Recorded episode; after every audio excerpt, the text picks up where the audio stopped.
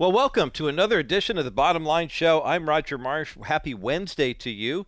And may I just say, happy Everyone Wednesday to you. Everyone who calls in the Bottom Line Show today at 800 227 5278 is going to win something.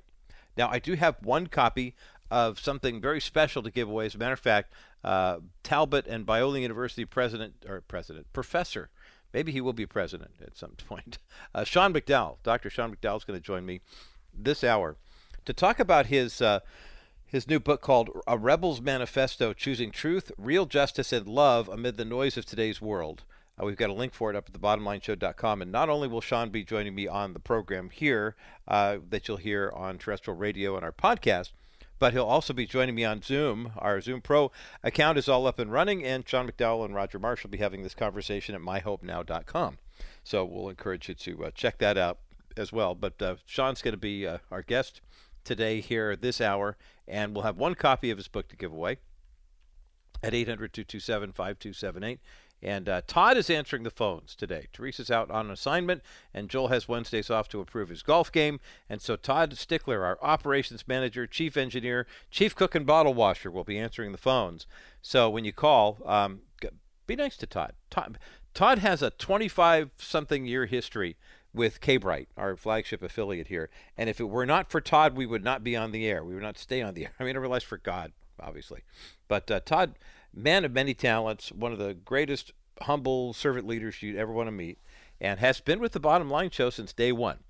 Of everybody else who's still in the building, Todd and I are the only two survivors of September 19th, 2011. and, um, well, Don Crawford Jr. to a certain extent. Um, but nonetheless, uh, we'll be celebrating that in about three weeks. So thanks, Todd. Great to have you on the boards today and picking all the really cool uh, bumper music. I want to kick off this hour with a story since we're going to be talking about uh, values and justice and things that are of, of, great importance to Generation Z and millennials. I want to start off the hour with a story that's a follow up to something that's been uh, our South County listeners, South Orange County listeners, have been uh, paying attention to for quite some time. Because it's nice to see when the public eye is drafting toward things that are much deeper than what's on the surface. And we're talking about morals and values and things of that nature. And I, I, I you know, it, it's really not fair, to be honest with you. I think it's not fair for us as Christians to hold the world to our standards. I know that sounds like we're giving the world a pass, but hear me out on this. Before you were a Christian, before God got a hold of your heart with the good news of the gospel, you probably did the best you could. I know I did. And growing up in America, we have a comfortable existence. We have a very pleasant existence. You can have a pretty quote unquote good life here in the U.S. without actually having to utter the words, Jesus Christ is my Savior and Lord. But what makes that goodness the standard? it's interesting to me, and I have a lot more compassion in my older years than I did when I was younger, to watch people outside the church twist themselves into knots over what is good and right and moral and decent. You know, Paul writes in Philippians chapter 4 whatever is true and right and good and holy and noble, set your mind on these things. And that was just a brief smattering of the list. We also talk about how the fruit of the Spirit is love, joy, let's see, love, joy, peace, patience, kindness, goodness, gentleness, faithfulness, self control. Against such things, there is no law.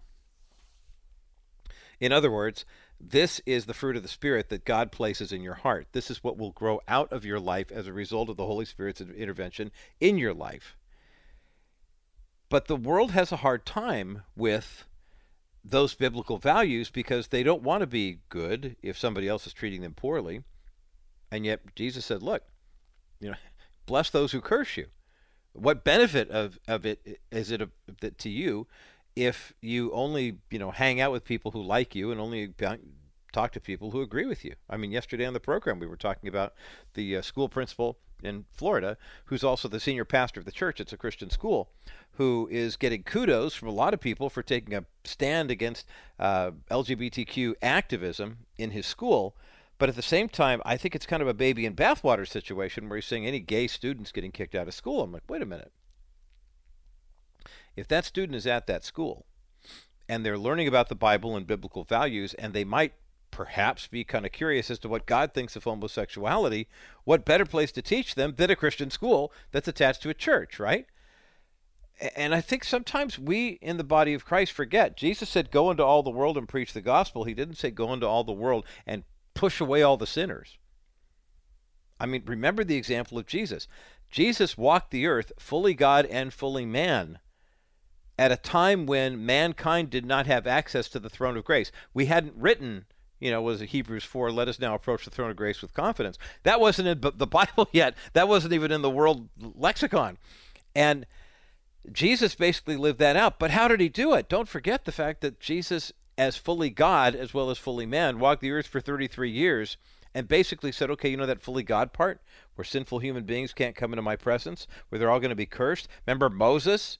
Who was a godly man, and God said, I'm going to pass by here, but you get yourself in the cleft because if I walk by, my glory will overcome you going up on Mount Sinai, coming down with the Ten Commandments, and having to veil his face because the Shekinah glory would literally kill people.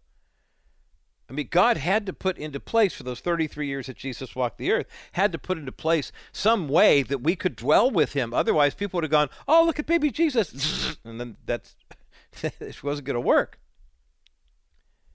So we in the body of Christ are living out biblical values of truth and justice and loyalty and faithfulness and this, that, and the other thing. I expect to see that from my brothers and sisters in Christ. I don't expect to see it from high school students at a public high school. But apparently, there has been a mural uh, near North Beach in San Clemente that was painted by a group of young people uh, that literally is titled Character Counts. It shows four young uh, folks. It looks like an African American boy, uh, maybe a Latina uh, girl, uh, blonde haired, blue eyed dude, and um, uh, another woman, and they're uh, she appears to be maybe Asian or whatever, and they're carrying surfboards, and the surfboards have the boy first boy's surfboard says trustworthiness, the second one says respect, third one says responsibility, fourth one says fairness, and then there's caring, and then there's understanding or gentleness. I can't quite read it, but it literally says character counts. It's been on the wall of a uh, uh, of the the North Beach uh, pavilion area there for quite some time. It's on a concession building that sits on the sand. And the artwork was first painted back in 2000. It was coordinated by the San Clemente Sunrise Rotary Club in conjunction with San Clemente High School's Interact Club, which is a youth rotary. But then in 2017, uh, the building was abandoned. And since it was abandoned, then no one was maintaining it. And so the salt water and the air and everything started eating away at the uh, painting, and it basically it was whitewashed it was, it was in desperate need of repair.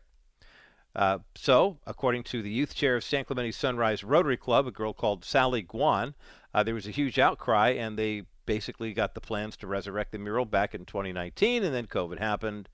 And so now, uh, Estella Oliveras, who's a student at San Clemente High School, submitted a proposed drawing and was selected to not only have her drawing uh, done, repainted on there, but to be the lead project there as well.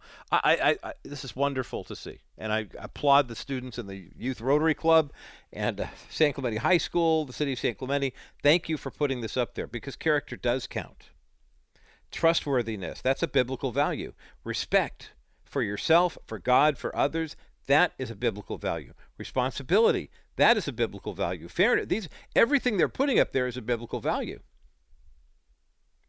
when we see this happening in the culture, I, I believe that this is the type of thing that we should applaud, and so I want to bring it to your attention. But I also understand, too, that I know what's happening in the culture, and when you see this type of thing, to, to praise it, recognize it, as do you, because we're Christians. And when young people are saying, well, this, these are good things and these are good values to have, then that gives us the perfect opportunity to be in a, begin a conversation with them.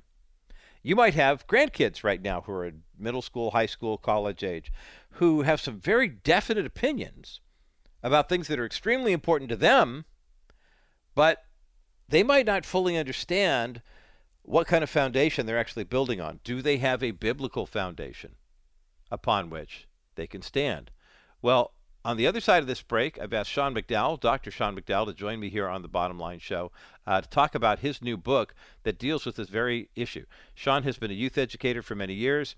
He's been studying and researching what it is about Generation Z, that generation of young people ages 10 to 25, what they're looking for, and especially in a culture that glamorizes sex and drugs and rock and roll to the detriment of the people who are actually participating.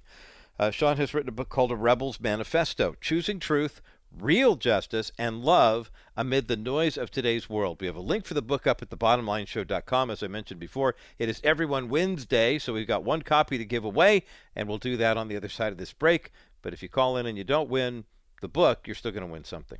800 227 5278. That's the number to get you through to the bottom line.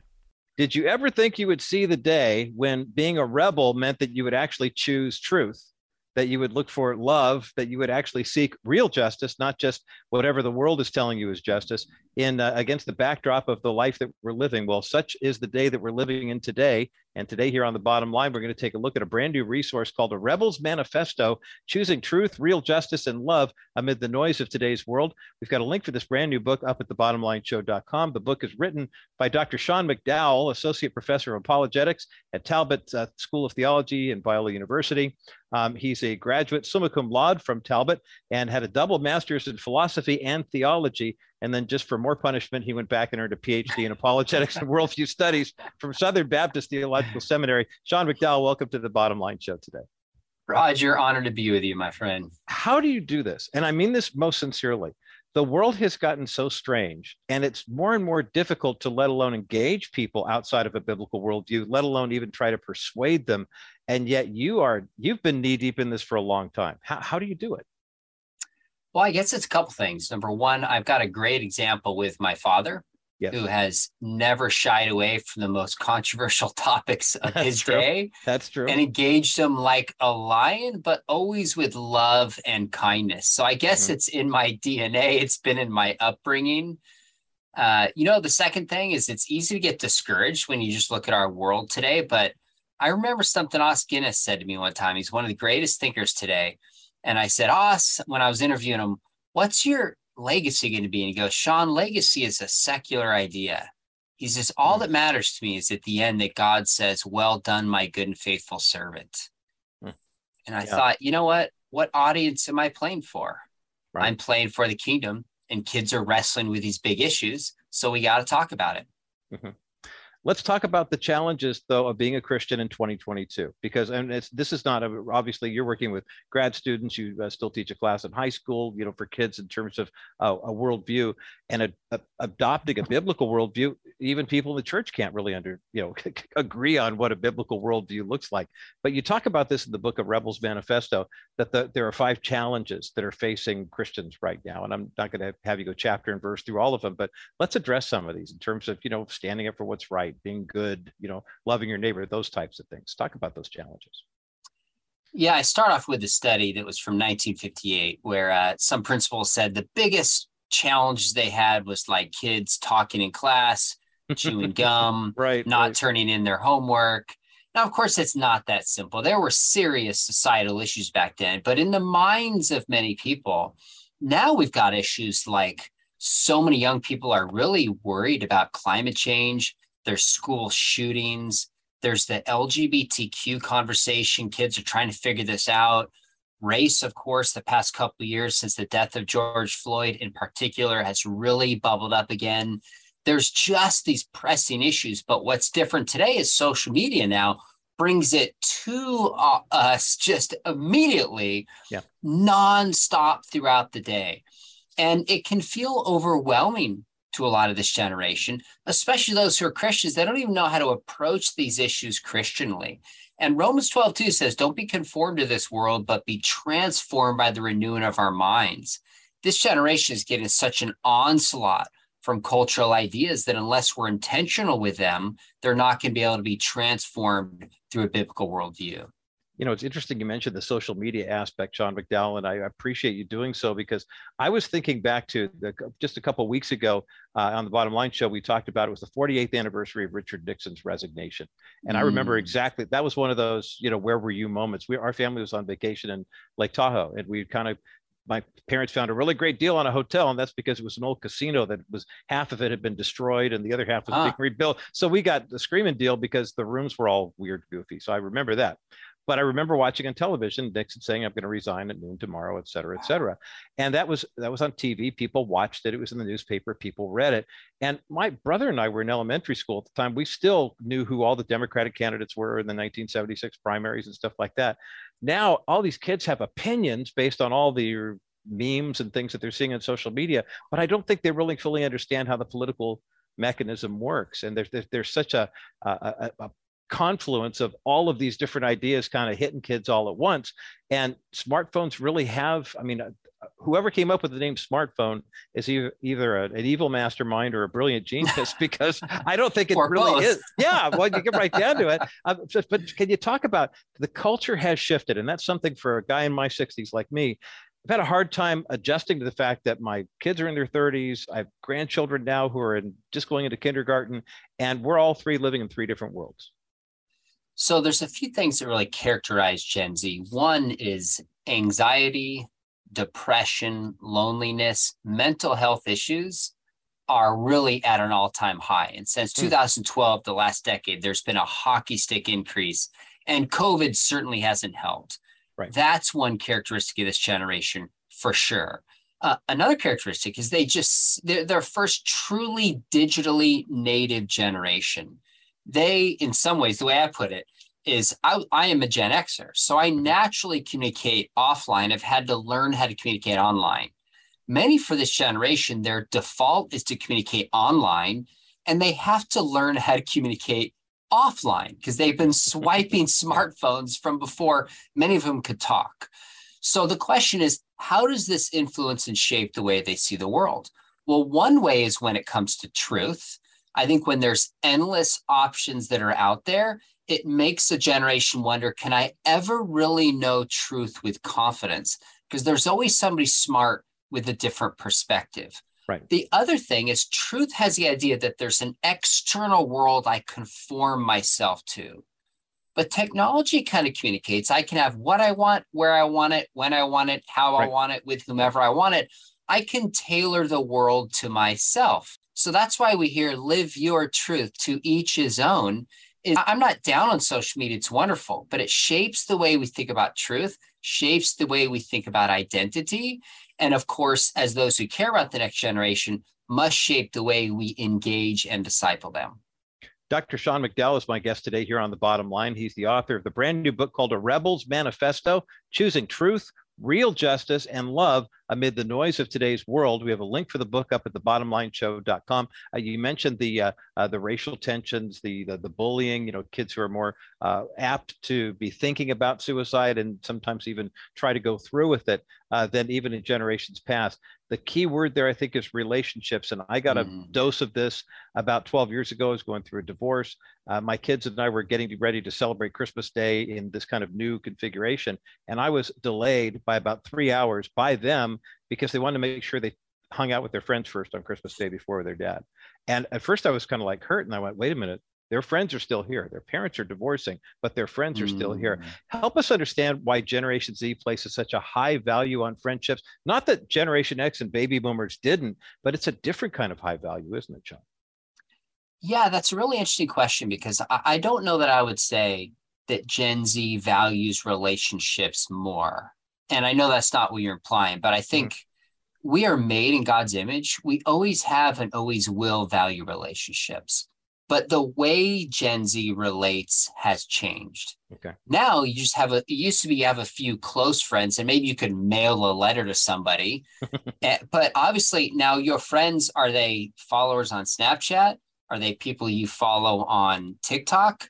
It's grown so much we consider friend. I met a fellow who was telling me about his best friend. I said, wait a minute, have you met your best friend? He goes, no, we just interact online. I thought, not only friend, hmm. but best friend in the eyes wow. of somebody is someone you don't know bodily. Now, wow. my only point is social media has changed everything.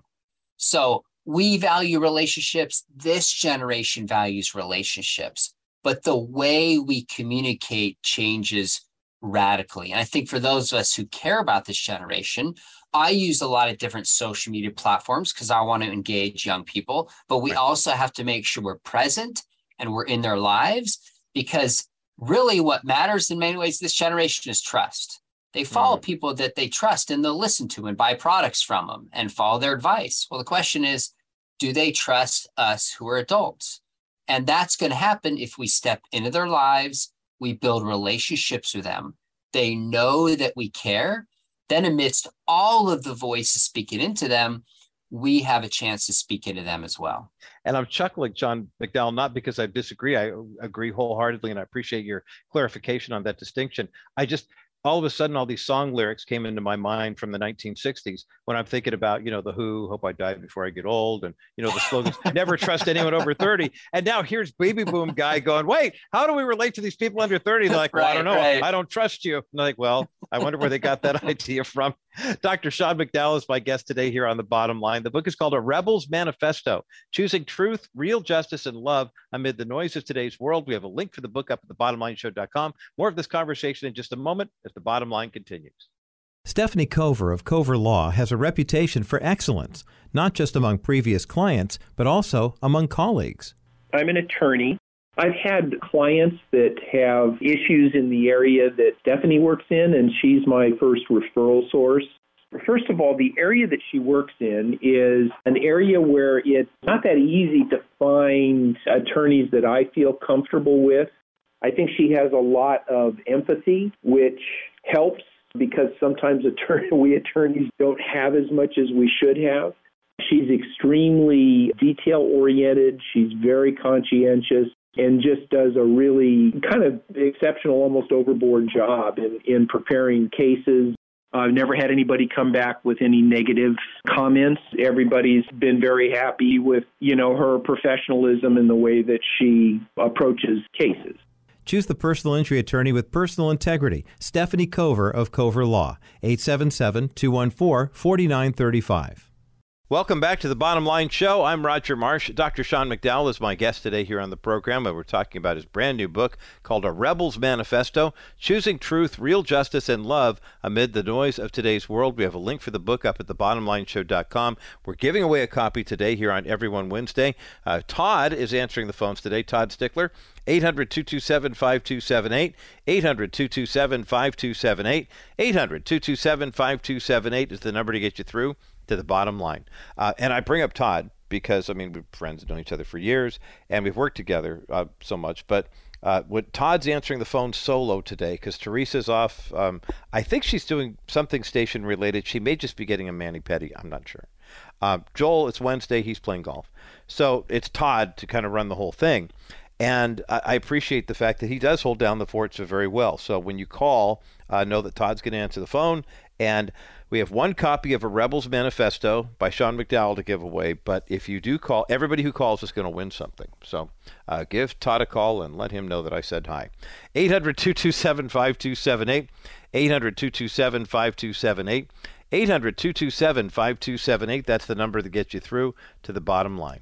Um, you know, I think one of the best messages um, that we can share with young people is the truth with regard to what the truth really is, you know, kind of telling the truth about the truth, if you will. I mentioned this verse earlier in Philippians chapter 4, uh, verses 8 and 9, uh, where the Apostle Paul has just done the don't worry about anything, pray about everything verse, and the peace of God that passes all understanding, you know, that, that bit, which is so just delightful. And then in verse 8, he continues Finally, brothers, whatever is true, whatever is honorable, whatever is just, whatever is pure, whatever is lovely, whatever is commendable, if there is any excellence, if there is anything worthy of praise, think about these things. What you have learned and received and heard and seen in me, practice these things, and the God of peace will be with you. There's so much to unpack in there because he's about to go into verses 11, 12, and 13 where he talks about having been in plenty, having been in want, and he can do all things through Christ who strengthens him. But deep down in our heart of hearts, what Paul's telling us is two things. First, he's telling us that these are the things that we should be pursuing we should be drawn to them and we should dwell upon those thoughts of things that are lovely and pure and commendable and excellent. And, and so often in the culture, we'll look at what is awful and vile and terrible and we just can't stop looking at it or them. But secondly, then you have to ask the question okay, if those are the things I'm supposed to look at them, why are they honorable? What makes them true? How are they just and pure and lovely? And therein lies the rub. What's the standard? The commonality that every human being who's ever walked the face of the earth has and shares with every other human being is that we're all created by God. And we are created in His image with His natural law written on our hearts. Sin entered the world and it comes through mankind, so each of us is born sinful and we can't free ourselves from that sin. But that sin corrupts our vision, so now we might look at something that is really disgusting and try to see the beauty in it. Well, how about, for example, pornography? The reason pornography, I think, is so appealing to a lot of people is it's depicting something that was meant to be beautiful, physical intimacy, attraction between the opposite sexes, and then has turned it on its ear. You can have sex whenever you want to with whoever you want to, and this person in this image is here to fulfill your fantasy. That the, the pornographic part is what's wrong, but the other part is beautiful. And so sometimes we have a hard time looking at that saying, well, what's supposed to be beautiful, I know that intimacy is beautiful, but you get the idea. It can be very challenging. And apart from Christ, it's impossible. But when Generation Z, 6% of them have a biblical worldview, you can understand why the world is kind of topsy turvy right now. And that's why we need this dialogue. We need this book, A Rebel's Manifesto by Dr. Sean McDowell. We'll have more of this conversation on the other side of this break as the bottom line continues. Get your money out of a traditional 401k or IRA now before the current administration raises taxes even higher. Newsflash the current administration wants to raise your taxes. That's all they've been talking about is tax increases this year, next year, and the year after. Why? Well, we have an enormous debt of $30 trillion.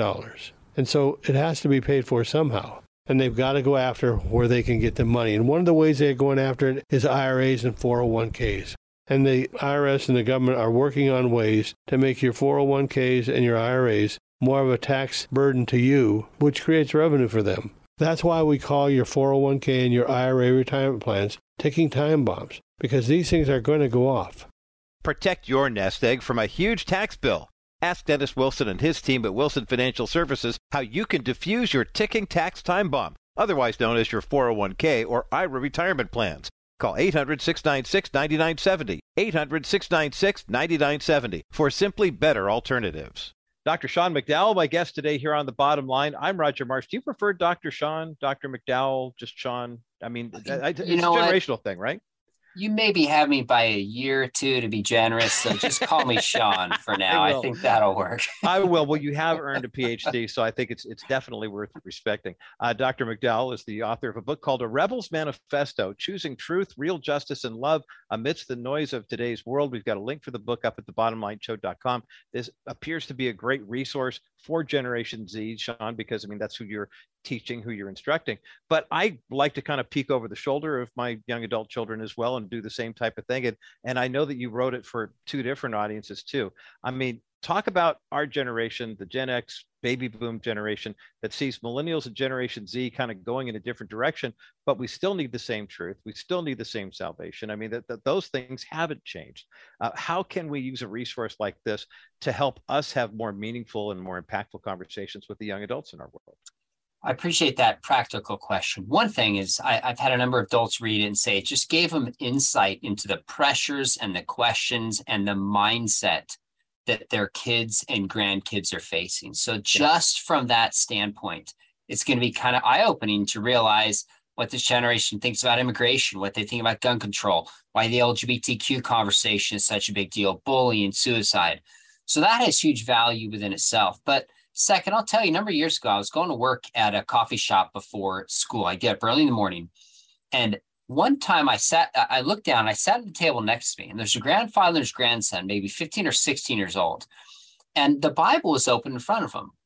And they were talking about like investing in biblical view finances. Came back the next Wednesday, grandfather, grandson, and the Bible was open. And if I remember, they were talking about dating the biblical view of relationships. Week after week, this grandfather was taking his grandson and talking about the scriptures or some other issue, you know, spending, I was about to say five bucks, but it was Starbucks. So eight bucks on right, right. a coffee and like a muffin or donut, and just relationally talking with his grandson, passing on his faith. And I got to tell you, I saw him get up one time at the end. I can't, it seems like it was May towards the end of the school year.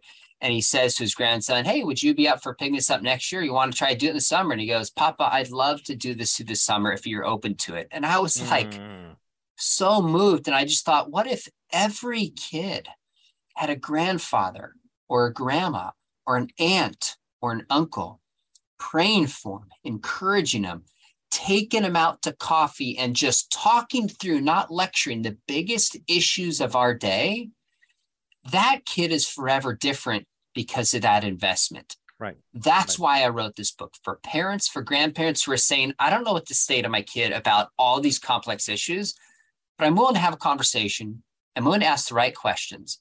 I'm willing to pour my heart and life into this young person. Yeah. The letters I get from people who use it like that, I feel like I could just, you know, that makes my life. That's what it's Yeah. for. Yeah. Well, and it's a great resource. The book by Sean McDowell, A Rebel's Manifesto, Choosing Truth, Real Justice, and Love Amid the Noise of Today's World is up at thebottomlineshow.com.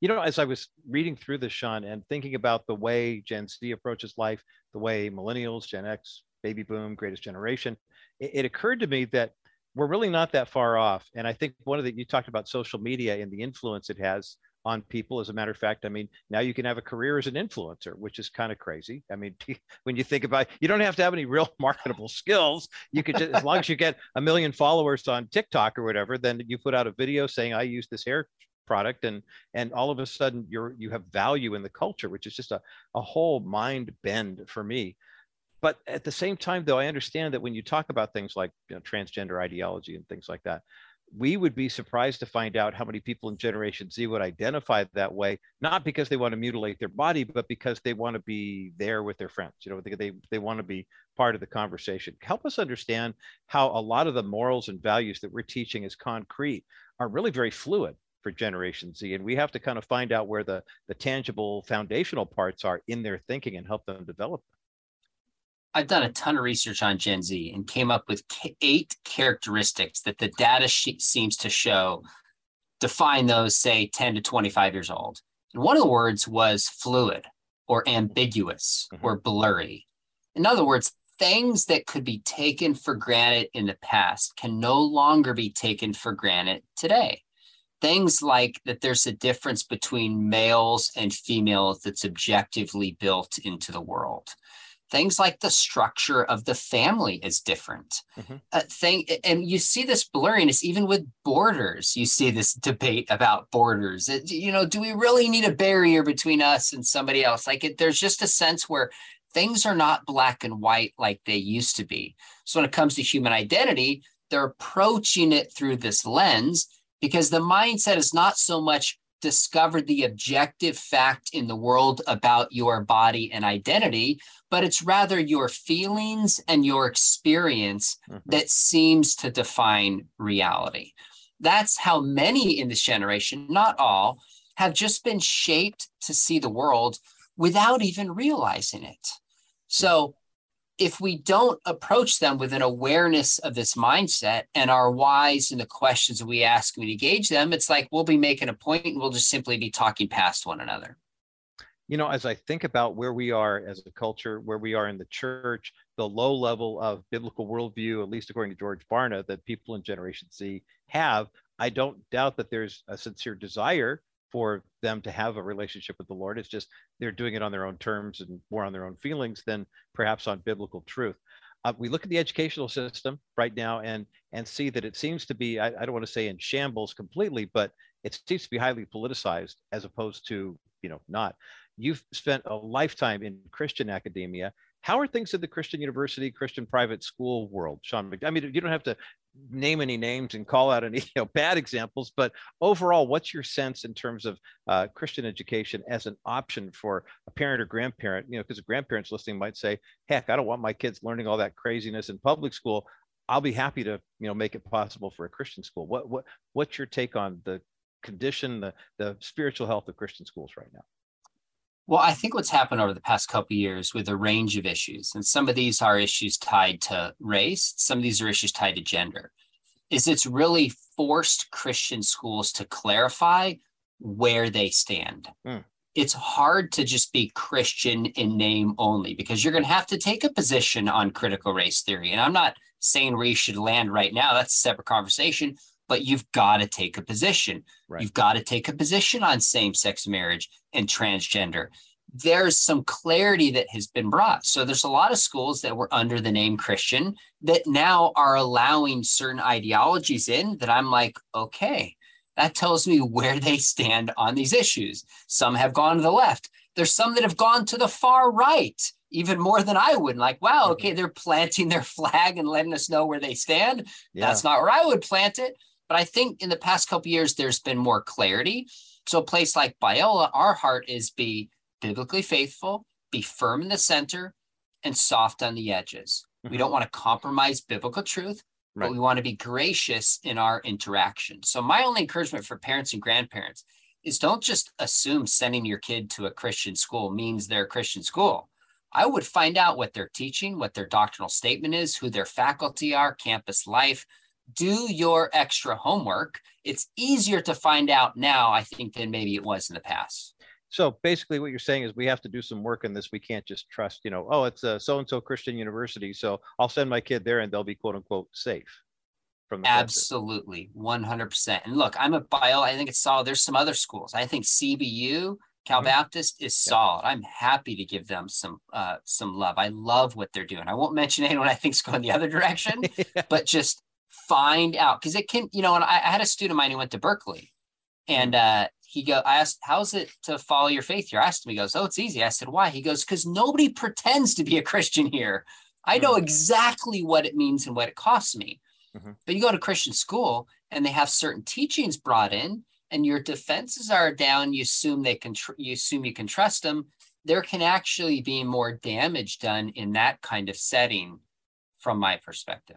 That's a healthy perspective to have. Uh, Sean McDowell, my guest today here on the bottom line. The new book is called A Rebel's Manifesto Choosing Truth, Real Justice, and Love Amid the Noise of Today's World. We have a link for the book up at the thebottomlineshow.com. Sean, there is a parent or grandparent listening to us right now who has a child or maybe a grandchild in their world and they're just not connecting for whatever mm. reason. And chances are it's one of the reasons that we've been talking about during the past half hour or so. Can take the last 60 to 90 seconds of our time together and give that parent, that grandparent some encouragement that that kid just isn't a lost cause. And once they come to their senses, then we'll have a good relationship again.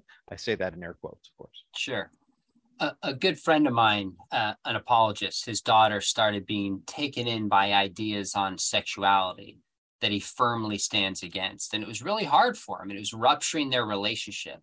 He told me, he said, Sean, one of the big insights I had that my job is that my job was not to convince my daughter of an argument, but to convince her of my love.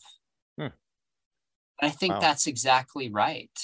Mm-hmm. Ideas matter. But sometimes, if our kids are believing different things, we feel threatened uh, for a range of different reasons. Set that aside and ask yourself how can I build a relationship and love this child or grandchild, no matter what they believe, period? Mm.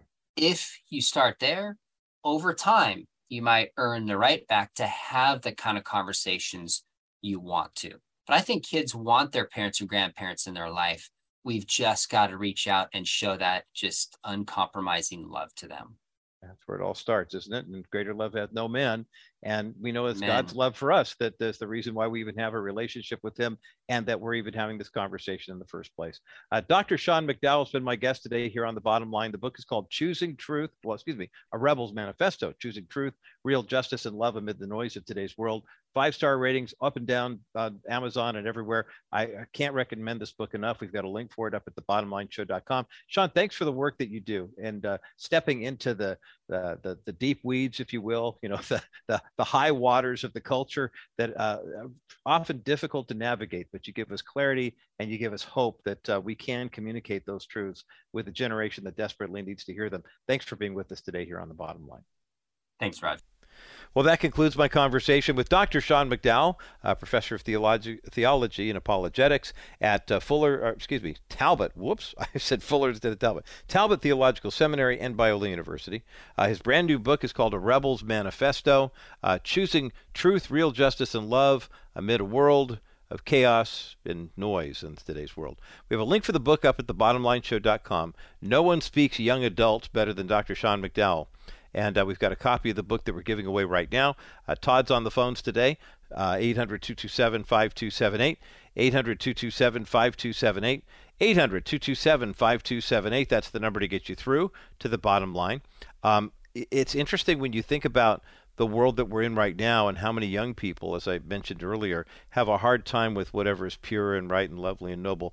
Oftentimes getting involved in the cause for, you know, whatever it is that they're down for the cause for, because I think their motives are right in terms of the original intent. I, I, I would venture a guess, actually, when you listen to tomorrow's edition of the National Crawford Roundtable podcast, uh, you're going to hear something you don't often hear on the podcast. We're, we're doing a two part program.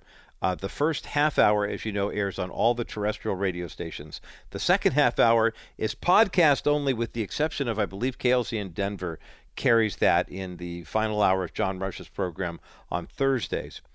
The first two segments, we do three segments each half hour. The first two segments, we talked about the student loan issue and whether or not the Biden administration is trying to buy off students uh, with student loan money. They are, but we, we unpack that uh, a little bit.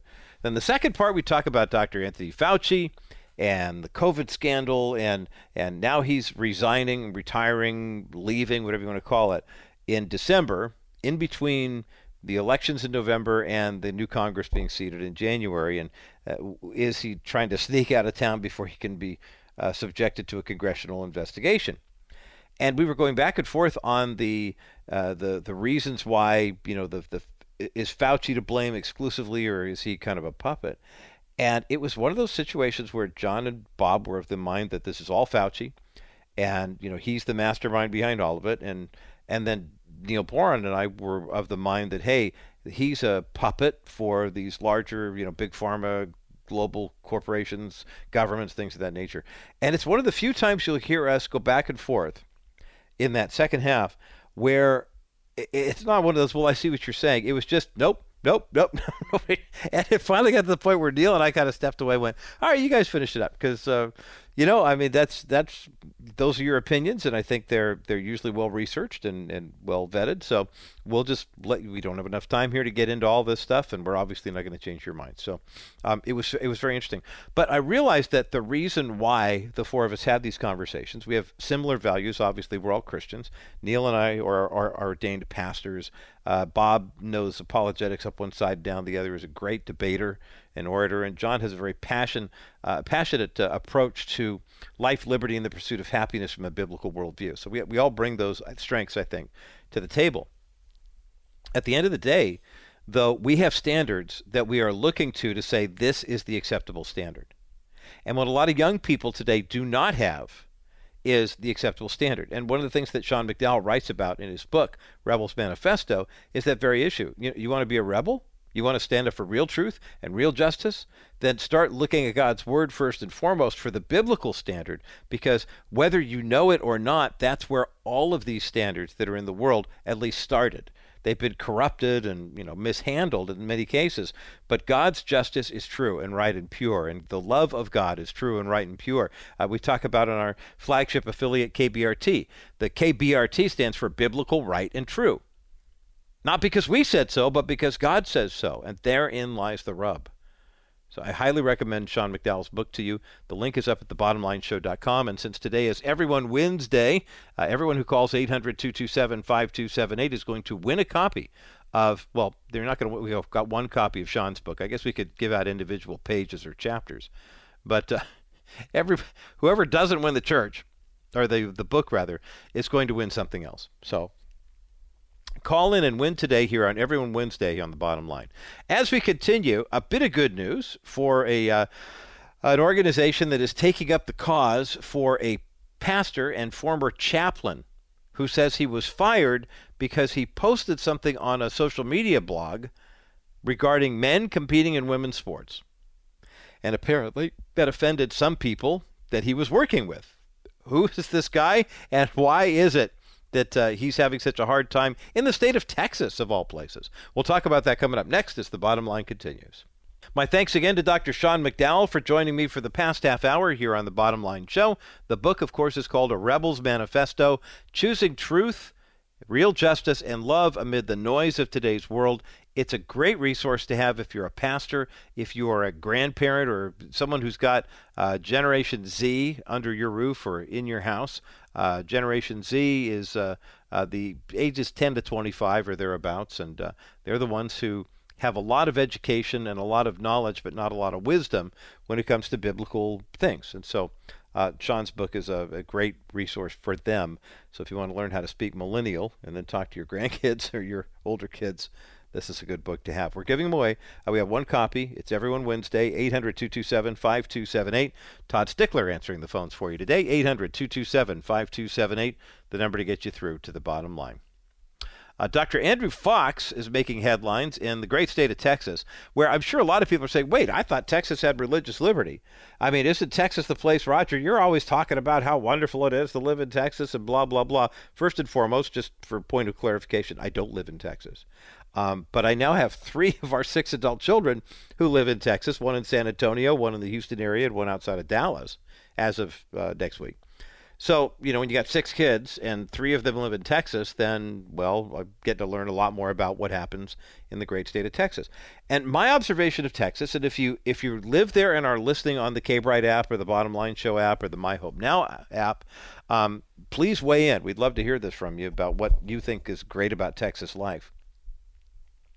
The thing about Texas that is the overarching theme is people say, well, Texas is one of those red states, you know, and George W. Bush and all that stuff.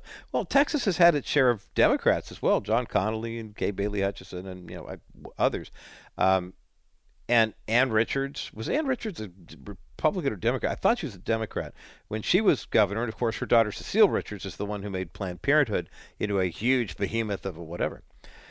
But Texas is oftentimes you'll say blue state if they're super progressive or a red state if they're rather conservative. Texas is more a little light purple. You know, there, there's equal smatterings of both. And having visited the kids over the course of the past year during the whole pandemic issue, you saw people wearing masks. Texas had one of the highest vaccination rates of any state in the union. And yet, the difference I mean, if, I, I've compared this here on the Bottom Line Show. The four most populous states in the Union California, Texas, New York, and Florida. Two of them, California and New York, had very strict mask mandates, et cetera, et cetera. Two of them, Texas and Florida, had none. The infection rate reported out of all four states was almost identical. They, they compared uh, infections per 100,000 residents. The hospitalization rate among all four states, almost identical. Talking COVID now. The mortality rate almost identical, all four states, and the vaccination rate. So, you know, the only difference was that California and New York shut everything down, and, Cal- and Texas and Florida did not. Was on the uh, set of The Chosen, which is now shooting just outside of Dallas. Last weekend, I was back in Midlothian, Texas, for that, and you'd see probably 20% of the people wearing masks. There's no mandate; they just wanted to wear masks as they felt safer. Good for them. I don't know how many people are vaccinated. Nobody asked. I had to get COVID tested like 14 times while I was on the set because of safety protocols, but there's liberty. So you think of Texas as being kind of a liberty place, but there's certain pockets of the state of Texas that aren't terribly liberty loving, like Austin, Texas, the state capital, for example. Austin, Texas is pretty much full rainbow, as liberal as you can get. They talk about being welcoming and inclusive, but what they really mean is they welcome and include people who think like them. But then when a Christian pastor shows up, and no one wants to hear that. Uh, Dr. Andrew Fox is a ordained minister with the Assemblies of God Church and used to work as a volunteer chaplain for the Austin Fire Department. Apparently, though, he's no longer a volunteer chaplain at the Austin Fire Department. He says he was fired because he objected to men competing in women's sports. Wrote a post on his personal blog. Some of the members of the Austin Fire Department saw it. They were highly offended, and next thing you know, out. So, how does the lead chaplain of the Austin Fire Department wind up getting bounced after eight years of service for one blog post? And is there any legal ramification for Dr. Fox? Well, yes, there is, and I'll tell you about it coming up next as the bottom line continues.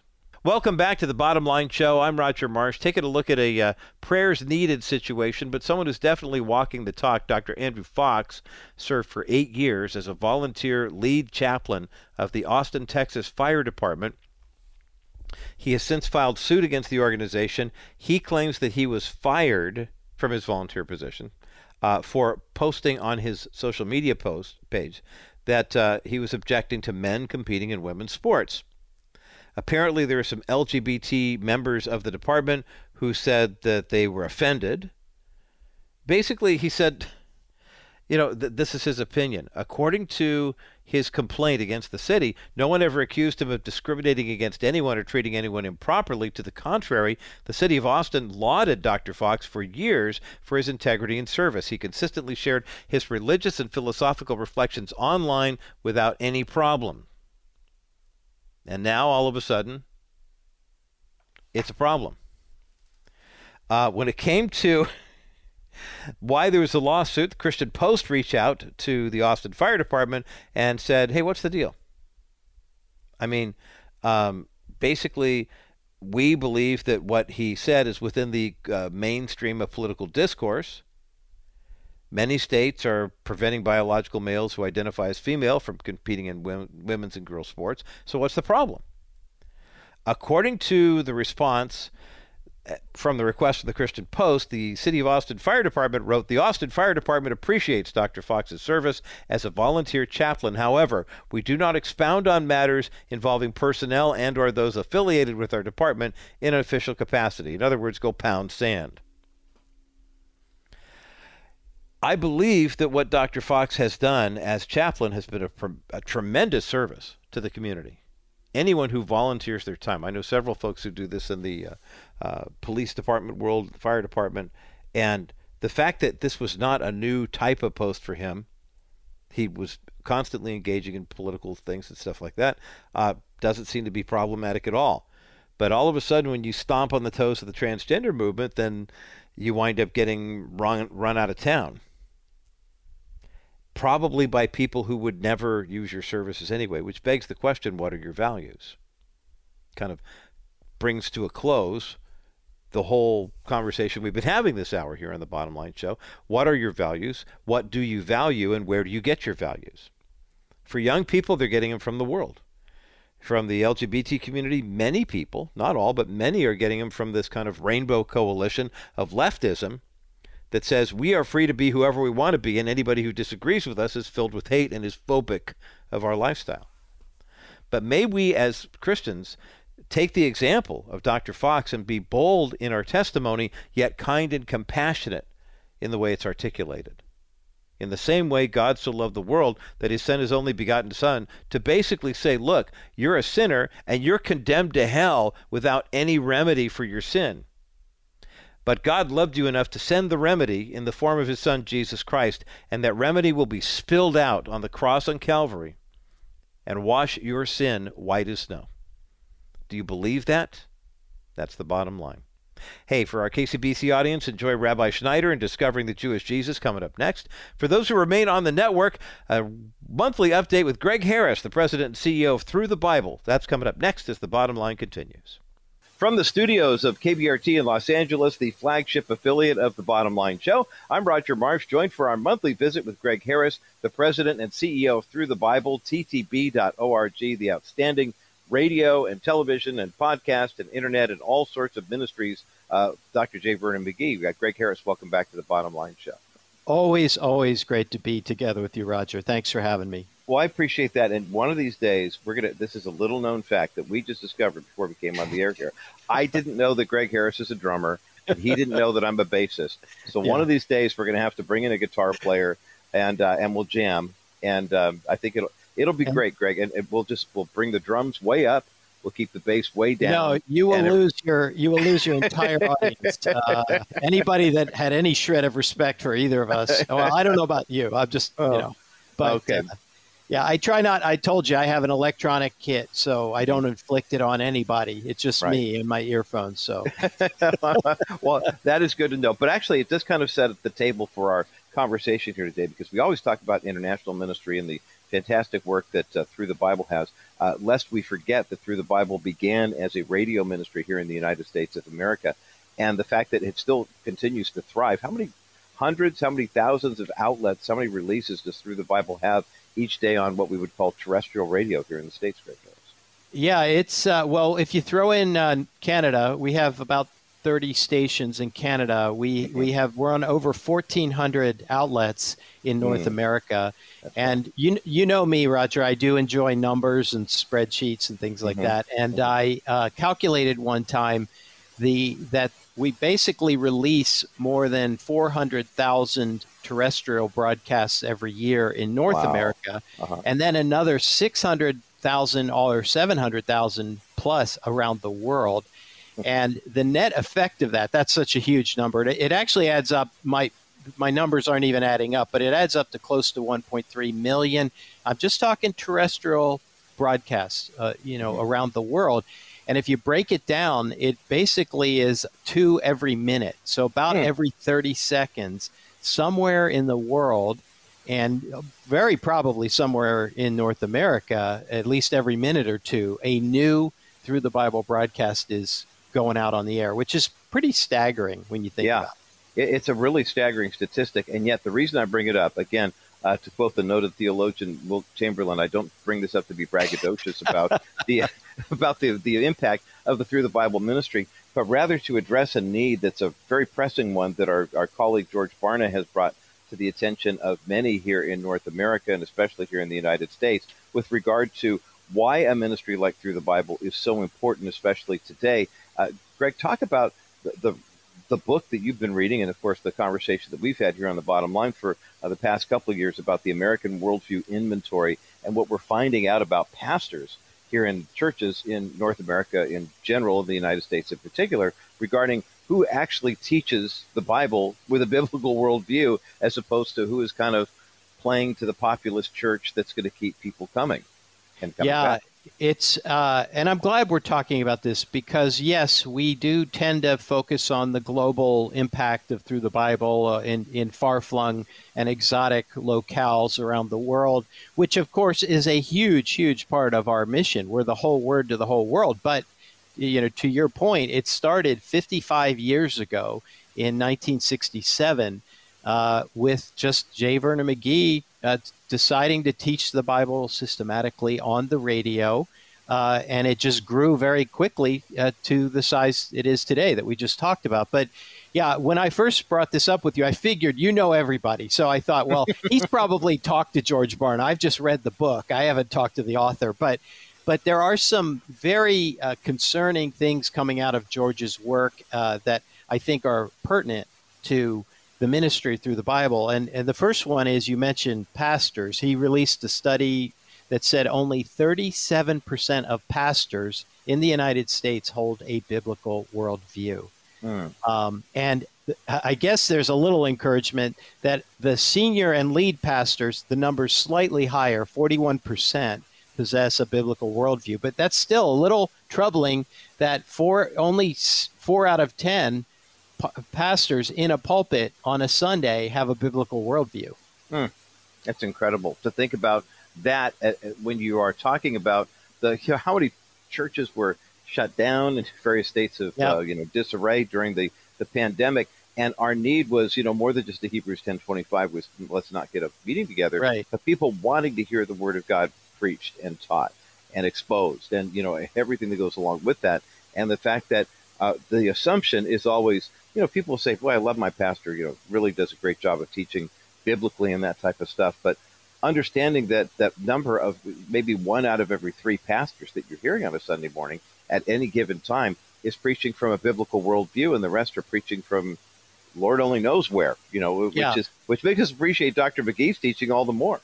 Well, exactly, and and that's the the reason that I believe that God has sustained and actually prospered the ministry through the Bible. Uh, when when humanly speaking, He shouldn't have. We we we love you and I love to talk about this. We are, as I say, we're the bumblebee of the ministry world. You know, from a from a strategic structural engineering standpoint, we do everything wrong we should not exist. We have right. uh, a dead speaker with 40 year old messages. We, we teach the entire Bible cover to cover, including the, the boring parts and the, and the, the controversial parts. You know, you've got uh, the first nine chapters of First Chronicles is the lo- longest genealogy in the Bible. We actually teach that. Um, mm. uh, we teach about Lot and his daughters. I mean, when's the last time you heard a sermon on that very very strange and disturbing story you know there's a there's a lot in scripture that uh, if you're not going through it systematically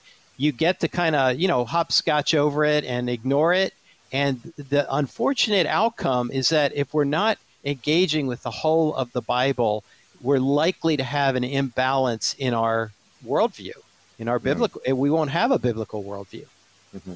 You know, I'm talking with Gregg Harris today here on the bottom line from the uh, flagship affiliate of TBL, which is KBRT here in Los Angeles, California. Uh, Gregg is the president and CEO of Thru the Bible, TTB.org, and we have these monthly conversations just to find out what's happening in the ministry. And, and I, I'm always impressed, Gregg, with the number, with the reach that Dr. McGee has in terms of, you know, his ministry still going strong. How many years after he went to be with the Lord, and the different languages, the different translations but something tells me that one of the most important ones is the original text because Dr. McGee, recorded from 1975 to 1980, is still translating into the lives of Americas, uh, the Americas, North yeah. America, Canada, here in 2022. Talk about that. Yeah, it's it's extraordinary, and I still meet people who who either haven't found out that Dr. McGee is with the Lord or who who tell me about when they found out mm. and, and how disappointing it was and how much they wanted to, you know, meet him or hear go hear him speak in person and I'd say, well, you probably can go. You just got to, you know, get yourself to heaven. And then, you know, he's probably teaching the Bible up there. I don't know what he's doing. I know mm. he's praising the Lord, but, uh, yeah. but yeah, the, the, the, it is extraordinary, Roger. And it, it speaks to the ongoing relevance of the entire Word of God, uh, particularly uh, as the cultural issues are shifting at a you know an absolutely dizzying pace. You you, I, you know that you you talk about mm-hmm. it, you mm-hmm. deal with it, you you wrestle with those issues, and uh, the reality is we need that grounding in the ancient but ever relevant Word of God. Mm-hmm. Absolutely. Uh, as we think about the ministry of Thru the Bible and the impact that it's having here in the United States, Gregg, I know that the past couple of years, uh, you're hearing from more and more people uh, who are saying that the ministry is touching them and responding to Dr. McGee. What I know, we hear letters, you know, from all yeah. over the world. Yeah. What kinds of letters are you getting from the American listeners? I mean, in terms of are they asking are they asking Bible questions for follow up or just making comments? I mean, are uh, is there a searching that you're saying? Yeah. Uh, yeah, what like uh, many of the of the biblically oriented ministries, and I know you you're in touch with many others. Uh, you know, we're not we never like to present Thru the Bible as sort of the only thing that God's got going. We praise right. God that, uh, and we have great relationships with other great teaching ministries, and we encourage them, and they encourage us. Um, but w- we definitely have seen an uptick in engagement with uh, with COVID uh, I think it's it's very strange that uh, that George Barna brought out this study uh, in uh, just this just the middle of COVID, basically, right? Also, uh, the American Bible Society does an annual, they call it a State of the Bible report, and there was actually something very troubling, which was a 26 million person drop off in uh, regular Bible engagement mm-hmm. in 2022. This is very recent, this information. Okay. So, uh, you know, it's like uh, I, I know I, I've worked uh, with people in China for decades, and there's an old saying about China: everything you've heard about China is true because it's mm-hmm. so huge. You can you can say, well, it's really bad persecution here. You can say there's a lot of freedom over here. I think you could say something similar to the United States. It's a it's a mixed picture while you have a great drop off in biblical engagement, we have seen more people responding. So mm. I, I, and honestly, Roger, that's above my pay grade. I'm not saying I'm an expert here. Uh, what I am saying is we know what the solution is. The solution is to offer people the, the systematic, balanced teaching Old Testament, New Testament, back and forth in five years of Thru the Bible. And yes, we're hearing people say, uh, I, you know, I struggled during COVID. We've heard lots of heart wrenching COVID stories. We've also heard some kind of uh, fun ones. I, I, remember one guy early in COVID said, uh, I used to listen to Dr. McGee on my commute, and uh, now that I'm working at home, I'm not doing that. So he literally uh, would get in his car and uh, drive from Corona down to, I think he worked in Irvine or Anaheim or something like that. And those of you that aren't in Southern California, it's about a 40 minute drive in mm-hmm. the morning, 45 minutes.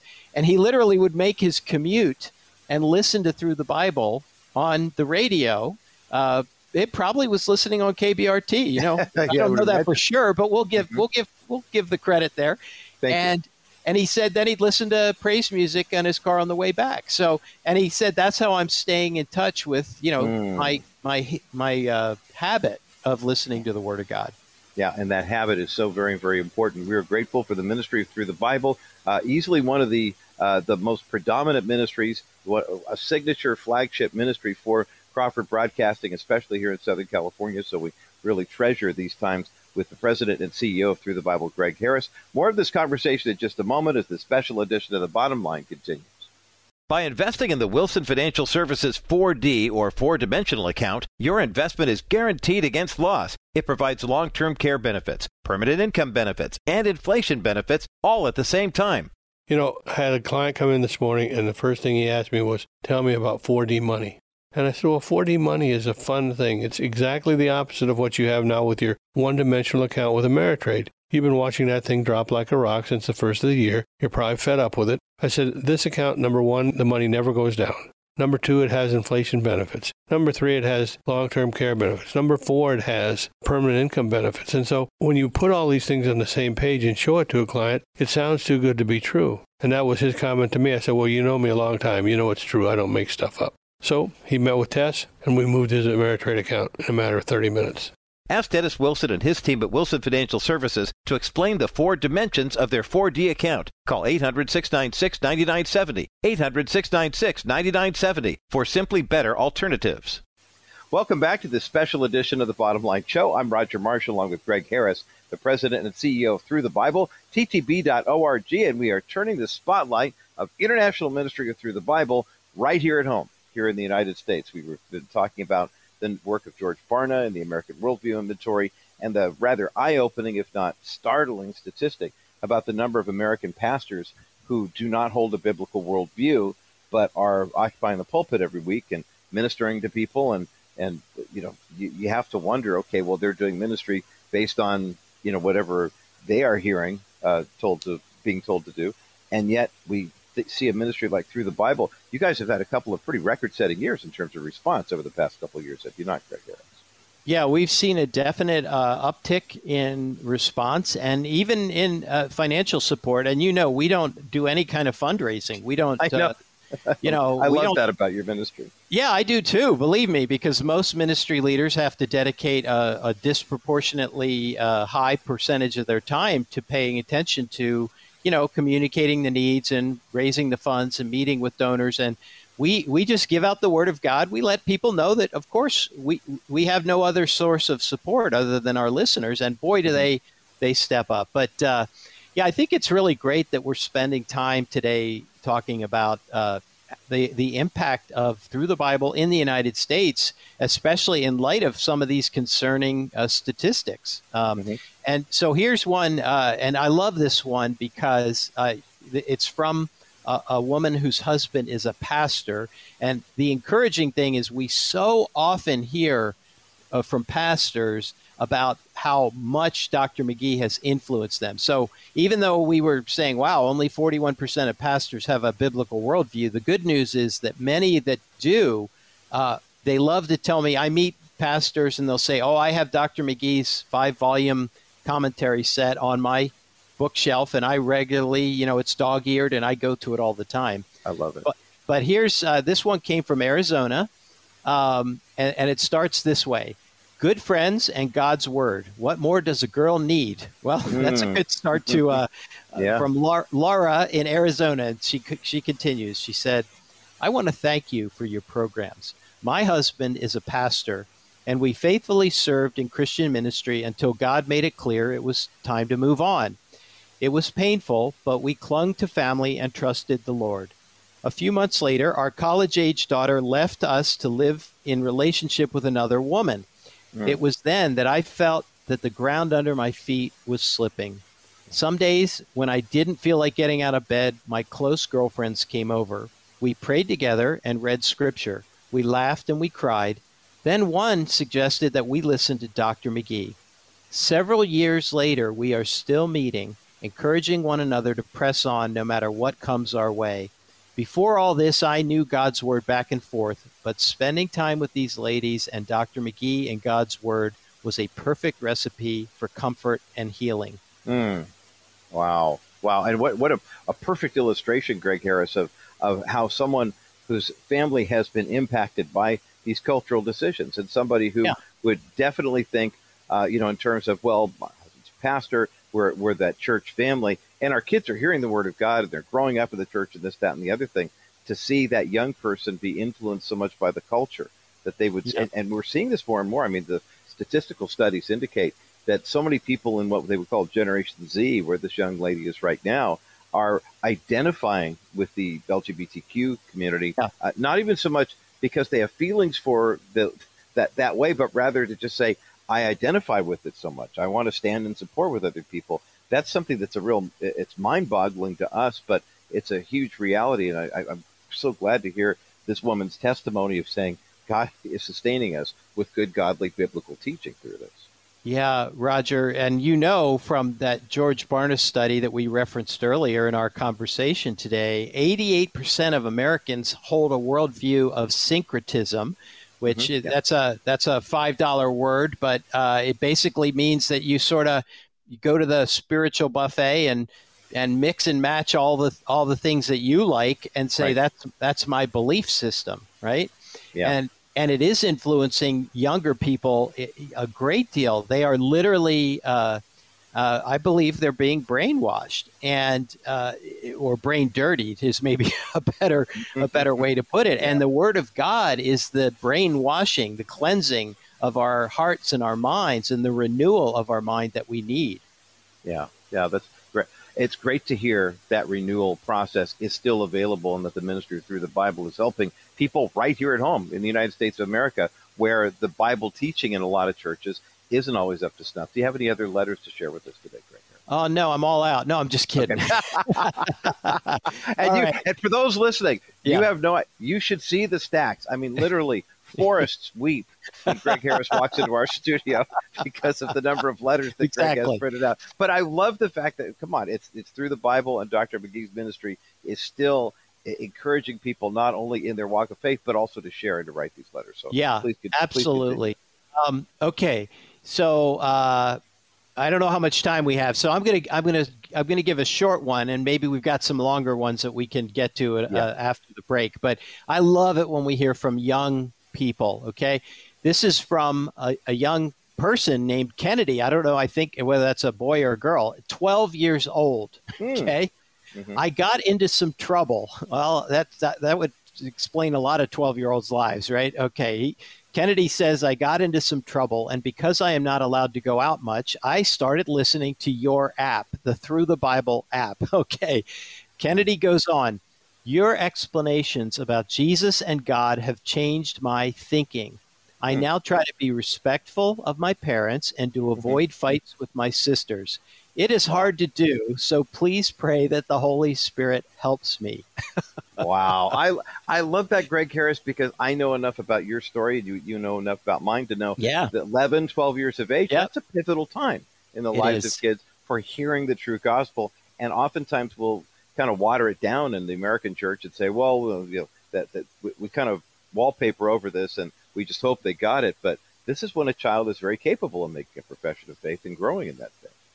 Well, and and isn't it powerful that uh, that he found our app? And uh, you know, I was researching the other day, Roger. There are almost two million apps in the in the Apple iPhone store, you know, the mm. App Store, and mm-hmm. a, a, couple hundred thousand in the Google Play Store. And so, you know, for for God to lead a 12 year old boy who got into some trouble and wasn't allowed to go out to to, mm-hmm. to find you know imagine what he could find on his phone behind yeah. the closed door of his room and what he mm-hmm. found was the app and that that really speaks to a huge uh, philosophical foundation about thru the bible dr mcgee it's a very freeing uh, concept of ministry or philosophy of ministry he says repeatedly our job is to fling the seed, that is the word of God, out there to anybody on earth who wants it, and to do it in as many ways as we can. And that's why, yes, we started on radio, but now we're in all kinds of digital. Uh,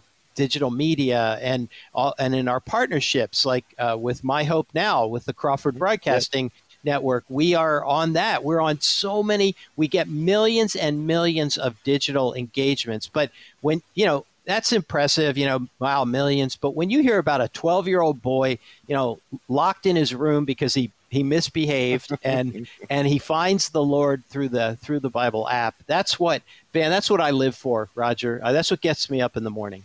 I love it. I love it. Gregg Harris is with us today here on the Bottom Line Show, President and CEO Thru the Bible, ttb.org. And as Gregg mentioned, of course, one of the many programs that is featured at myhopenow.com and on the My Hope Now app. More of our conversation in just a moment as the bottom line continues. Gregg Harris is my guest today here on the bottom line from Thru the Bible, the president CEO of said ministry. I'm Roger Marsh. It's always great to have our monthly visit with Gregg, and, and he brings in all sorts of letters. I mean, papers. He brings in his iPad. He brings in his computer. He's got them on his phone. He's got them everywhere. They're probably floating around in your car too, are they not, Gregg? All the letters. Uh, not so much in my car, but yeah, it's funny. We, you know, we are. If you could see me right now, I'm. Uh, I have four screens in front of me. Uh, I've got my phone, my iPad, my Mac, and an external screen, and I've got papers all over my desk, and I've got a book, George Barna's book. So yeah, you know, it's it's just like a regular meeting that you and I have in the studio. So very true. Well, we do have time for one final yeah. letter before we wrap up for today. Good. And uh, if you're just joining us, you missed an amazing letter. So make sure you listen to the podcast. Go back and we, we heard from a 12 year old boy. We're talking about our ministry here in North America. And, and let's bookend that. And we have one from Pauline, who is 92 when she mm. wrote to us. And she said, I started listening to you 20 years ago. And two days later, I was saved. Wow. Your programs about Jesus were what I was looking for, and there was no time to waste. I still learn something every day on the Bible bus and read the Bible as I listen. Did you catch the chronology there for those yeah. listening to this conversation yeah. here? Here's a 92 year old woman who said, yep. I listened to Thru the Bible for the first time 20 years ago at age 72 yep. and was saved two days later. I mean, yep hello. Hello. Yeah. And you yeah. know people i'm always getting this question what's the secret of thru the bible? Why does god seem to bless it so uniquely? And i say well i, I don't know. I mean i'm not I, I don't know the mind of god that well but i have some pretty good guesses. And my first one is well he gave us his word. It's the whole word. And what mm-hmm. is the word of god about? It's about jesus christ. That the whole bible is pointing to Jesus Christ. And Dr. McGee, that's how she could get saved two days later. We might have been in Leviticus. Yep. We might have been in Zechariah, you know, but he is always talking about Jesus Christ and the Amen. need to believe in him. But it is, and it's amazing chronology. So in our last segment, we had a 12 year old. Then we go mm-hmm. 80 years forward to a 92 year old who love started it. listening when she was 72. yes, I, I, that's it's beautiful, and and yes, I do personally love it when Dr. McGee is teaching on what uh, Stuart Briscoe used to call the cleaner pages of the Old Testament, because no no one's opening those things up, and if there is any kind of writing on it, it's because you it bled through. You know, the pages yeah. are. But the fact that you can see Jesus in every page of the Scripture, in every book of the Bible, and Dr. McGee is constantly preaching the gospel and the good news. Uh, we are so blessed. Gregg Harris, the time always goes by much too quickly, President and CEO Thru the Bible, the outstanding ministry of Dr. J. Vernon McGee, and heard on every bottom line show affiliate all across the country. TTB.org is where you find them online. Download the Thru the Bible app, hear them on the My Hope Now app. There's so many different ways to consume the media, as they say, but we're grateful for the partnership that we continue to share with Thru the Bible. Gregg Harris, always a pleasure. Thanks for being with us today here on the bottom line. You're most welcome, Roger. Thanks for having me. My thanks again to Gregg Harris of Thru the Bible for sharing the updates that he does, and of course this month was no exception. Um, always so encouraging. You you you might be surprised to learn this, but I think it's it's just it, it, it's rather sweet and endearing because whenever I think of Thru the Bible, I think of Dr. J. Vernon McGee and "Thus saith the Lord" and you know whatever, and this kind of old time Bible preacher on AM radio, and yet I know more ministries that have jumped forward into social media, web based delivery of digital content or whatever because Thru the Bible is way ahead of them on that. And that's and Gregg is very humble about that. Gregg Harris is, but the reason I know we have benefited from their expertise and understanding as he mentioned in our conversations and has many times 83% of the world's population owns a mobile device that can do some kind of computing, whether it's a smartphone or a tablet or something like that. We are preaching the whole word to the whole world through a variety of different means. And yet, as advanced as we've gotten with those social media and uh, handheld and you know smartphone devices, wouldn't you know it? Still, one of the most cost-effective and practical ways to spread the good news of the gospel is for what you are listening to right now, especially if you're listening on terrestrial radio. You tune into Bright AM 740 or KLDC AM 1220 or KLTT AM 670 or KCBC AM 770, K Bright 1240 AM in San Diego. We proclaim the good news until the whole world has heard the whole word. And that's the bottom line.